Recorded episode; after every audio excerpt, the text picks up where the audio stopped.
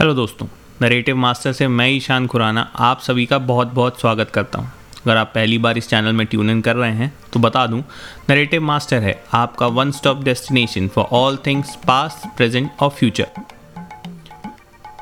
अशोका के episode number one में हमने बताया कि अशोका पाटलिपुत्र पर विजय प्राप्त कर चुके हैं और अपने निन्यानवे भाइयों को हटाकर वो अब गद्दी के एक लौते राजा बन गए हैं। अब आज आगे की कहानी एपिसोड टू में। अशोक का कॉरोनेशन उनके पाटलिपुत्र के अटैक के चार साल बाद हुआ। बौद्ध लिटरेचर अशोक को एक क्रूअल रूथलेस और गर्म दिमाग इंसान बताता है। इसलिए उनमें से कुछ लिटरेचर्स में उनका नाम चंड अशोक भी बताया गया है। अशोक राजा बनने के साथ ही अपने राज्य को बढ़ाने में लग गए हैं। करीबन आठ साल तक लगातार वो लड़ाइयों में जाते रहे। पर इसका बिल्कुल ये मतलब नहीं कि उनको कोई छोटा सा राज्य मिला था। वे अपने राज्य को हर दिशा से सुरक्षित करना चाहते थे। उनका राज्य आज के पैमाने से ईरान, अफ़गानिस्तान के वेस्टर्न बॉर्डर से लेकर बर्मा के ईस्ट कोस्ट तक फैला हुआ था। साथ ही साथ उन्होंने साउथ इंडिया के भी सभी हिस्सों में अपनी पकड़ मज़बूत कर ली थी, केवल श्रीलंका या फिर उस समय सिलोन को छोड़कर। तो जो आज भारत का एक राज्य है उड़ीसा, वह उन आठ सालों में अशोका के हाथ नहीं आ सका था। उसे उस वक्त कलिंगा के नाम से जाना जाता था। तो साल था 262 बीसी। अशोक को अपने दादा के कलिंग पर विजय न पाने का मलाल हमेशा से था। वो हमेशा याद करते थे कि वह कलिंग पर कभी कब्जा नहीं कर पाए। और अब अशोक ने अपने आप को सारे डायरेक्शन से सुरक्षित कर लिया था। वो सारे ही डायरेक्शन में विजय प्राप्त कर चुके थे तो उन्होंने ये सोचा कि कलिंग को फाइनली अपने राज में जोड़ने का यही सही समय है। उस समय कलिंग एक स्वतंत्र राज्य था। जैसा कि मैंने आपको बताया वह इकोनॉमिकली भी सेल्फ सफिशिएंट था और उन्नति कर रहा था। वहाँ के लोगों को उस वक्त उत्कला कहा जाता था। और वो पहले लोग थे जो कि साउथ ईस्ट में ट्रेड किया करते थे। इसलिए कलिंग के पास एक मज़बूत सेना और शक्तिशाली नेवी भी थी। और अशोक का ये भी सोचना था कि कलिंग का प्रॉस्पर होता रहना उनके लिए खतरा बन सकता है। और वो कभी भी पाटलिपुत्र को अटैक करके सेंट्रल से लेकर साउथ के बीच कम्युनिकेशन का ब्रेक करके अपना राज्य स्थापित कर सकते हैं। और कलिंग के पास बे ऑफ़ बंगाल के ट्रेड के भी सारे रास्तों पर कब्जा था। उसी को पाने के लिए आखिर अशोक दौली हिल के नज़दीक दाया नदी के पास एक बहुत बड़ा युद्ध हुआ, जिसमें बताया जाता है एक लाख लोग मारे गए और पंद्रह लाख लोगों को बंदी बना लिया गया। शहरों को लूट लिया गया, तहस नहस कर दिया गया। हज़ारों औरतों और बच्चों को वहाँ से ले जाकर वेस्टलैंड क्लियर करने में लगा दिया गया। ये तो अशोक के रॉक एडिक्ट नंबर तेरह की बात है, मगर इतिहासकार कुछ और ही बताते हैं। वह बोलते हैं, एक लाख तो बहुत छोटा सा नंबर है। कम से कम दस लाख से ज़्यादा लोगों की मौतें हुई थी और उस इलाके को पूरी तरीके से ही ध्वस्त कर दिया गया था। अशोक को अपने राज्य में बेहतरी और वहाँ से जुड़ी समस्याओं को जानने का अपना ही अंदाज था।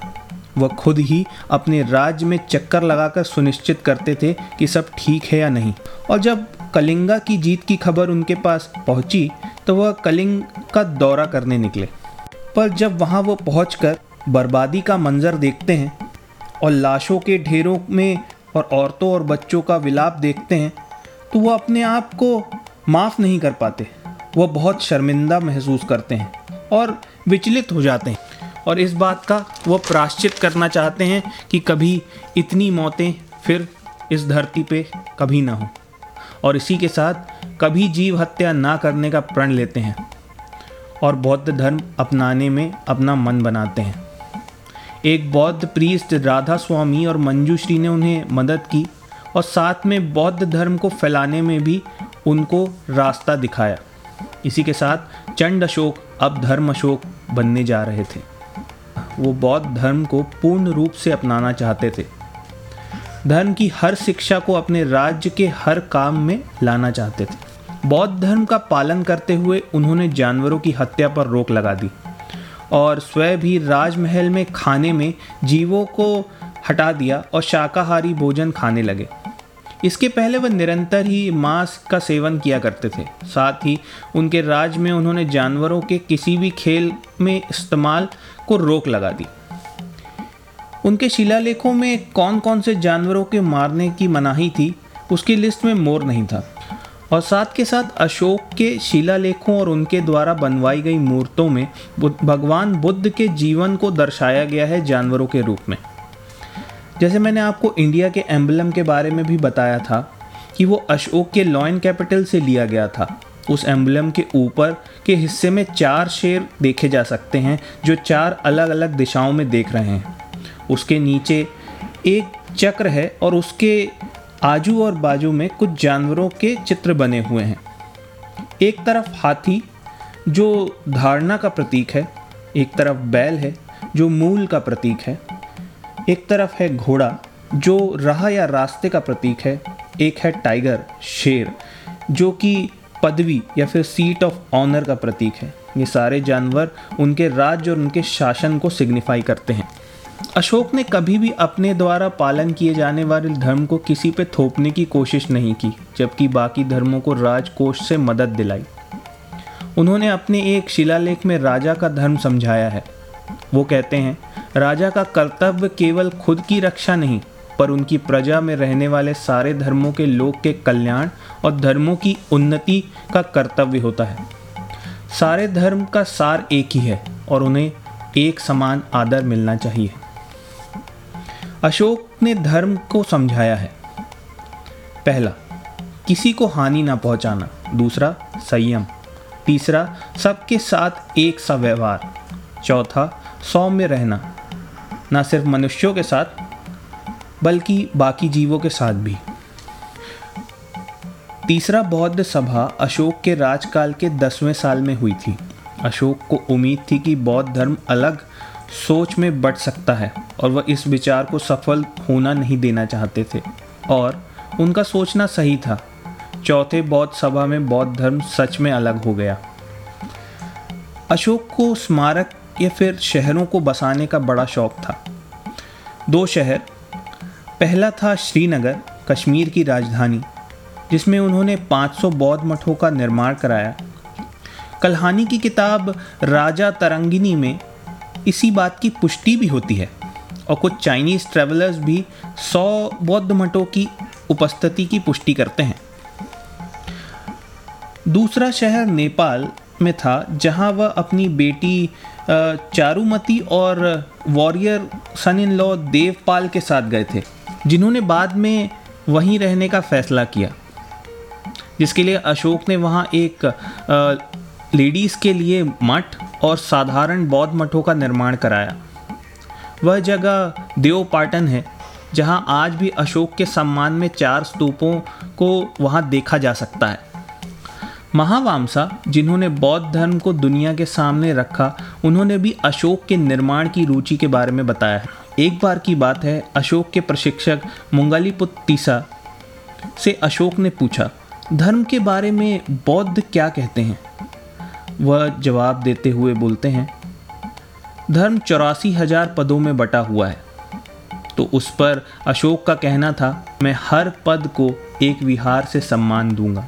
और फिर अशोक ने चौरासी हज़ार शहरों में एक विहार या फिर गार्डन बनवाया और पाटलिपुत्र में एक मठ की स्थापना की। एक और कहानी भी है। अशोक को ये पता चला कि बुद्ध भगवान के मरने के बाद उनकी अस्थियों को आठ लोगों में बांट दिया गया है। तो उन आठ शिष्यों के आठों मठों को तोड़कर उन्होंने चौरासी हज़ार मठों में तब्दील करा दिया और सारे ही मठों में बुद्ध की अस्थियों को बांट दिया। पर कुछ लोग अन्य कहानी बताते हैं। बोलते हैं, ऐसा अशोक ने नहीं, अजात शत्रु ने किया था। तो दोस्तों, आज की ये कहानी यहीं समाप्त होती है। मुझे उम्मीद है कि ये एपिसोड आपको पसंद आया होगा। अशोक की कहानी अब यहीं हम समाप्त करते हैं। उनके जीवन में बहुत सारी दिलचस्प बातें आपको मैंने बताई और उन्होंने बौद्ध धर्म को बढ़ाने में बहुत मदद की। उन्होंने अपनी बेटे महेंद्र और बेटी संगमित्रा को बौद्ध धर्म को फैलाने के लिए अलग अलग प्रांतों और देशों में भेजा। ऐसी बात हम कुछ किताबों से जान सकते हैं। तो इतनी ही जानकारी मैं आप लोग के पास आज लेके आ पाया हूँ और ये इसका सेकंड और लास्ट एपिसोड था। और हम अगले बार और कुछ जानी मानी हस्तियों की कहानी आपके पास लेकर आते रहेंगे। उम्मीद करता हूँ आप ऐसे ही सुनते रहेंगे। मेरी इन कहानियों को ज़रूर शेयर कीजिए और कुछ अच्छे कमेंट्स और कुछ बुरे कमेंट्स ज़रूर दीजिए। मैं चाहूँगा ऐसा होता रहे तो मैं अच्छी अच्छी कहानियाँ आपके पास लाता रहूँगा। धन्यवाद।